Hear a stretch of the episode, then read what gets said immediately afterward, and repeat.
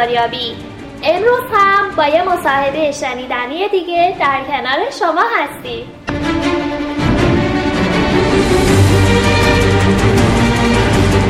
هر مکان رازی در خودش نهفته داره. مکان مورد نظر شما چه داستانی داره؟ برندینگ مکان برای شما این امکان رو فراهم می‌کنه تا در ذهن مخاطبین ادراک تاثیرگذار و منحصر به فردی از صفات. و ویژگی های مکان مورد نظرتون ایجاد و جایگاه سازی کنید. واقعیت اینه که توسعه اقتصادی موفق و پایدار یک منطقه کاملا وابسته به ساخت یک برند مستحکم و متمایز با استفاده از ویژگی های مطرح اون منطقه است.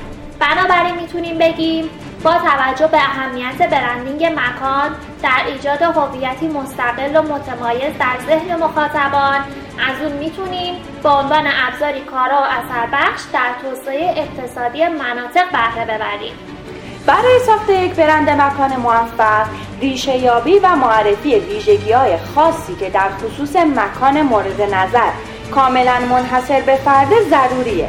برای همین استراتژی برندسازی مکان نیازمند روی کردی واقع بینانه متمایز کننده و نیز الهام بخشه تا بتونه تصویر، درک و پنداشی اقوا کننده در مورد بنا، محله، شهر، منطقه یا کشور به مخاطبان هدف خود ارائه بده.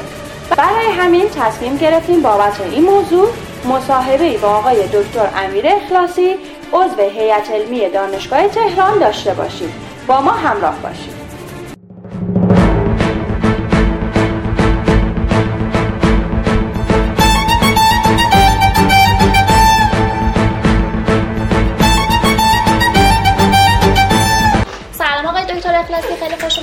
بخش صدای بازاریابی ما. منم سلام عرض می‌کنم خدمت شما. خیلی تشکر می‌کنم از زحمتی که کشیدید و خدمت شنوندگانتون هم سلام عرض می‌کنم. ممنونم. مبحث امروز ما هست برندسازی درباره مکان. کتابی شما دارید به اسم برندسازی برای مکان مقاصد خرید و گردشگری. راجع به مفهوم برندسازی برای مکان برای شنوندگانمون خواهش می‌کنم توضیحاتی رو بفرمایید. ببینید حوزه برندسازی توی این سالهای اخیر شکل تخصصی به خودش گرفته. یعنی در واقع روی حوزه برندینگ به شکل عمومی کار می‌کردن. توی سالهای اخیر خب شاخه های برندینگ خیلی حالت تخصصی گرفته. یه گروهی رفتن روی مثلا برندینگ اشخاص کار کردن یعنی پرسونال برندینگ کار کردن. یه گروهی رفتن روی برندینگ مکان یا مقاصد گردشگری کار کردن. یه گروه دیگه ای روی برندینگ شرکت ها بهش میگیم کورپرات برندینگ در واقع کار کردن که اینها اصولش در عین اینکه المان های مشترکی داره ولی به هر حال با هم تفاوت هایی هم دارن. توی این سال ها من بعد از اینکه کتاب اصول برندسازی خودم رو تعلیف کردم هدفم این بود که تو هر کدوم از این شاخه های تخصصی برندینگ هم یه کتابی بیرون بدم که یکی از اونها همون کتاب برندسازی برای مکان مراکز خرید و مقاصد گردشگری بود.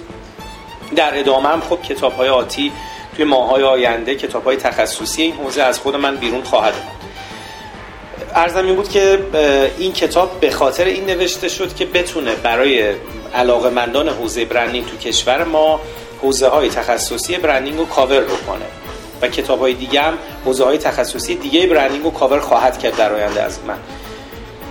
branding مکان سه تا گروه تو حوزه branding مکان کار کردن و نظر دادن. یه گروه اساتید marketing هستن که به اثر country of origin می‌پردازن. یعنی میگن ما اگه یه مکان رو برندش بکنیم محصولاتی که اونجا تولید خواهد شد market به محصولاتی که اونجا تولید خواهد شد به marketing ش کمک خواهد کرد. یعنی اینا متخصصین marketing ی بودن که سالها پیش روی اثر country of origin کار می‌کنن اثر کشور سازنده و از این زاویه به branding مکان نگاه می‌کردن. یه گروه دیگه مدیران و برنامه‌نویسان شهری هستن یعنی کسانی که urban design و urban management خوندن. و اینها افرادی هستند که به branding مکان از زاویه دید خودشون نگاه می‌کنن که خدمتتون توضیح خواهم داد نظرشون چیه. یه گروه هم متخصصین branding هستن که به شکل تخصصی وارد این حوزه شدن. یعنی وارد حوزه branding مکان. قبلتر این حوزه رو بهش می‌گفتن country branding یا بهش می‌گفتن place branding. درسته؟ یعنی یه عده می‌رفتن روی country branding کار می‌کردن branding کشور.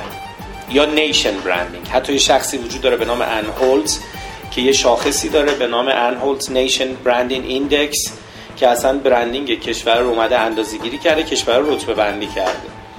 یه عده دیگه روی branding شهر کار می‌کنن city branding خب.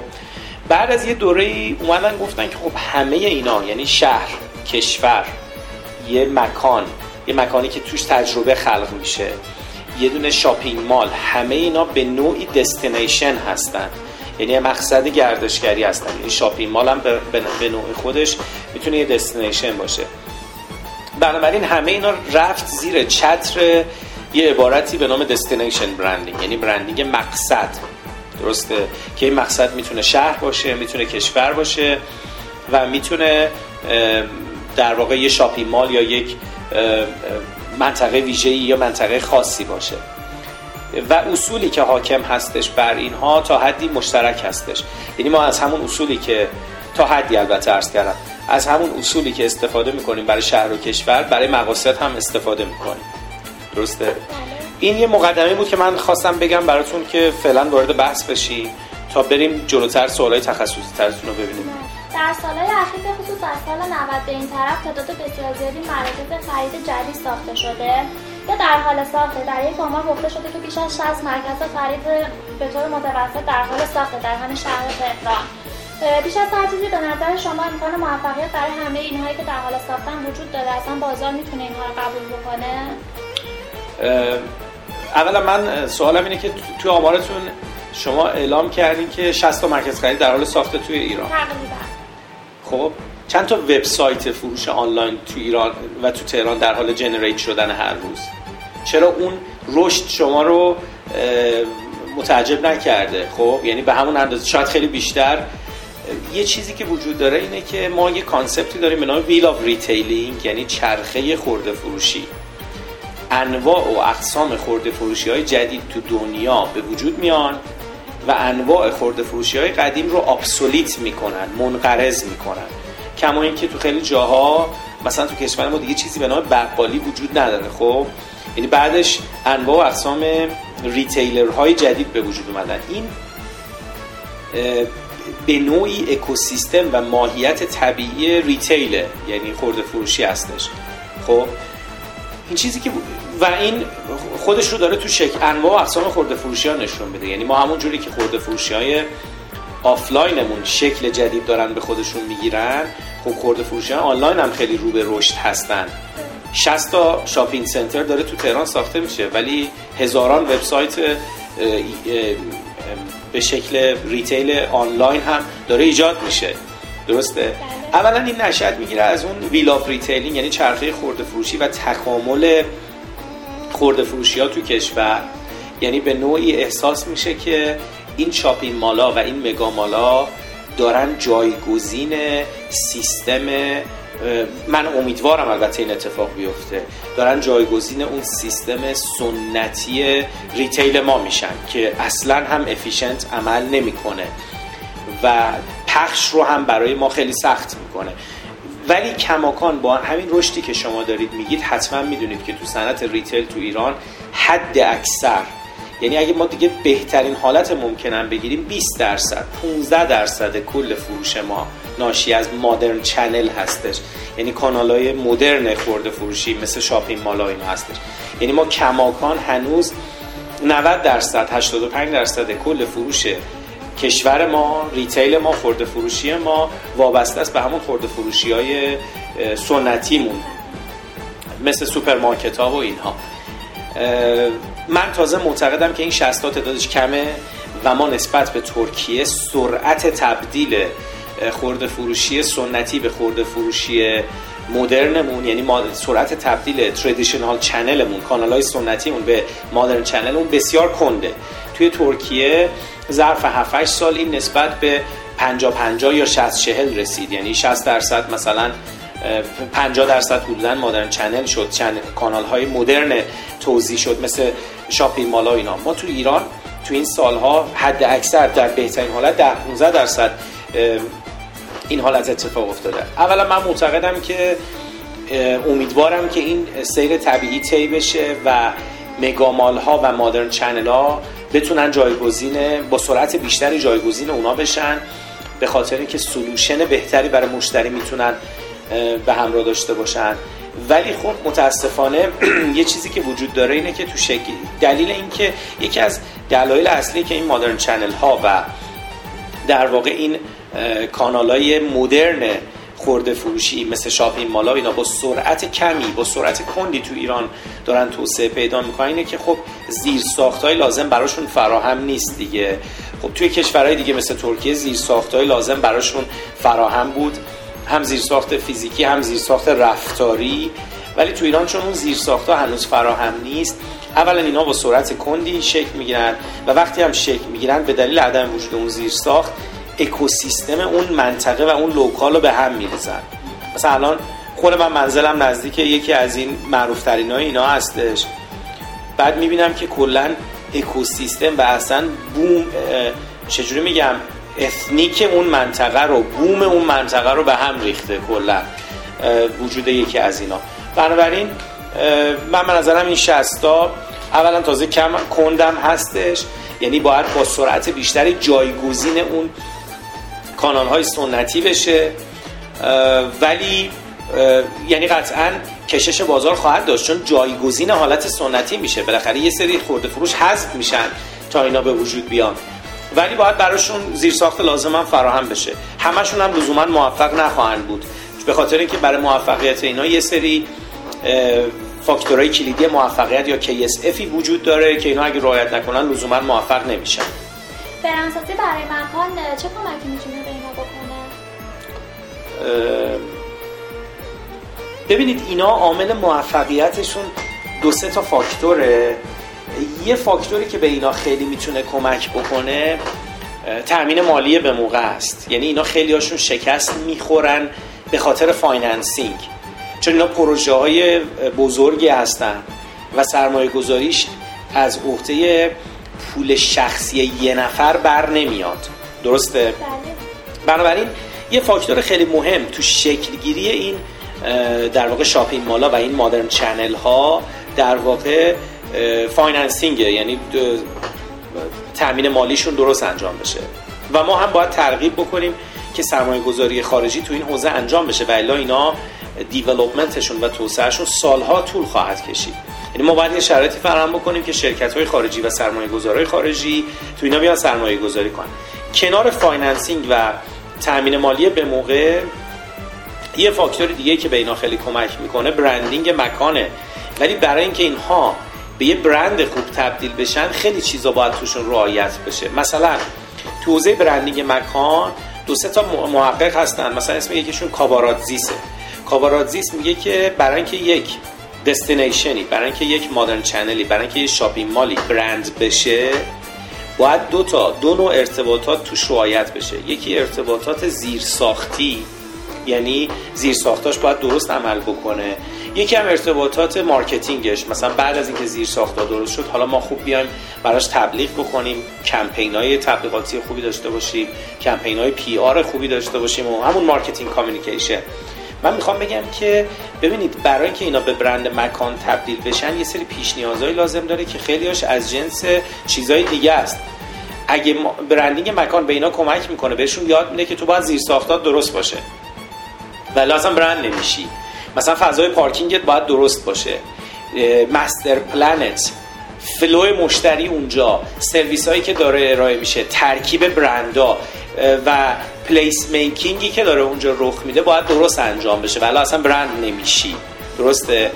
می‌خوام بگم خیلی از چیزهایی که اینها را به یه برند مکان تبدیل می‌کنه از جنس چیزهایی مثل معماری از جنس چیزهایی مثل زیرساختیه. ولی در نهایت اینا تبدیلشون می‌کنه به یه برند مکان. بنابراین برندینگ مکان اصولی که اینا لازم دارن. برای اینکه آدما رو به خودشون جذب بکنن و بهشون میگه و بهشون کمک می‌کنه. منتها به شرطی که یه متخصصی که در واقع علم برندینگ مکان و علم برندینگ دستینیشن رو داره کنار اینا باشه و اینا رو بهشون توضیح بده. ممنون.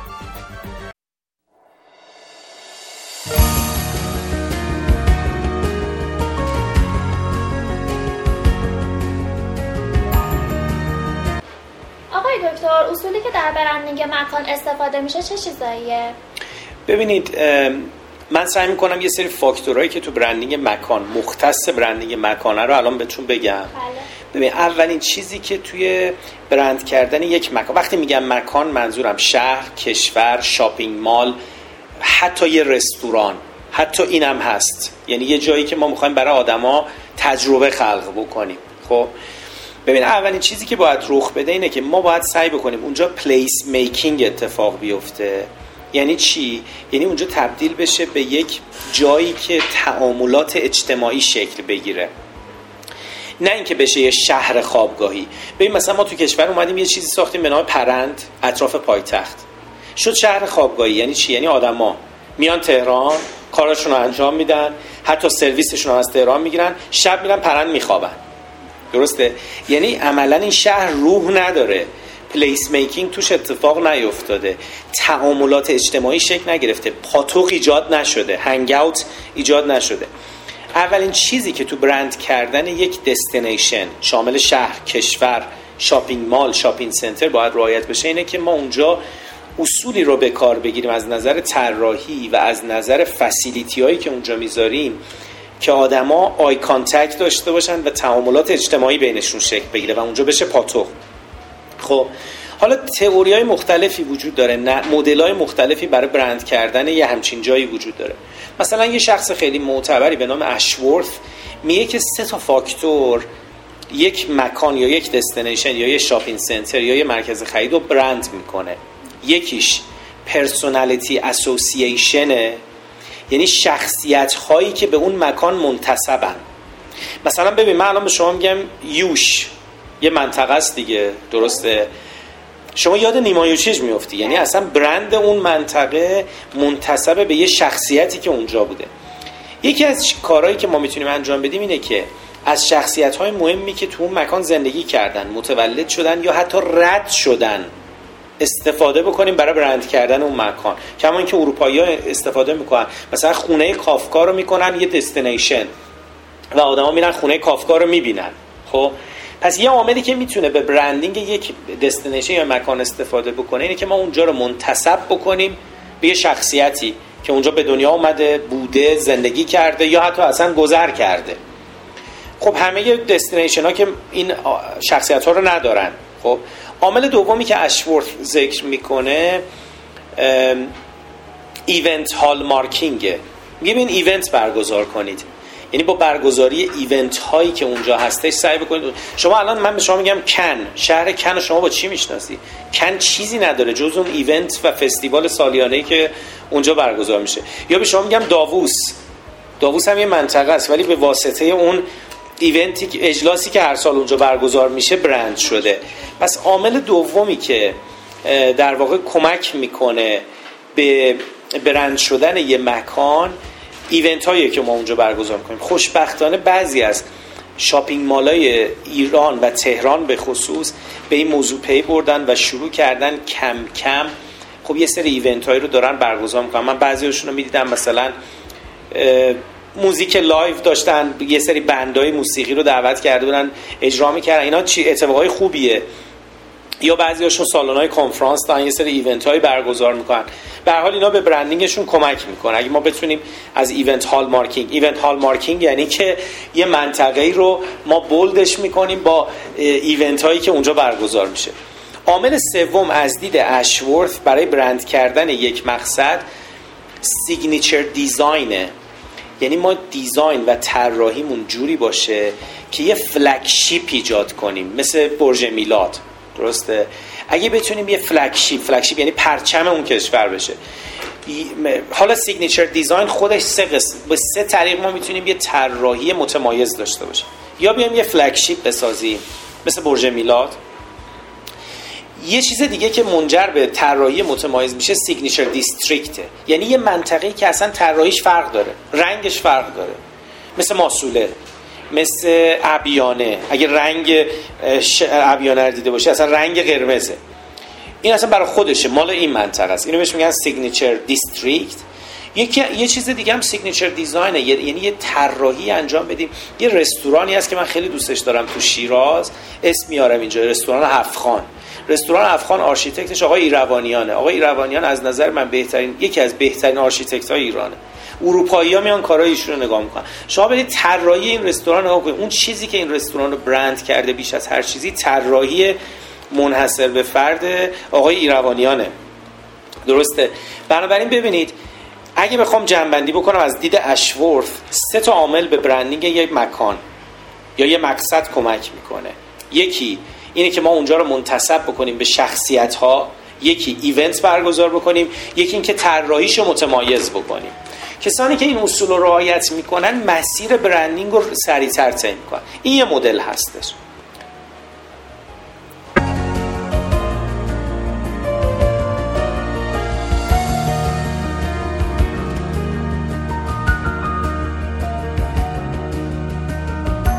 امیدوارم تا اینجای مصاحبه لذت برده باشید. قسمت دوم این مصاحبه رو روز دوشنبه دوم مرداد ماه رأس ساعت 17 در سایت صدای بازاریابی dot com و کانال TMBA. به نشانی at پرویز درگی دنبال کنید. شاد باشید. خدا نگهدار.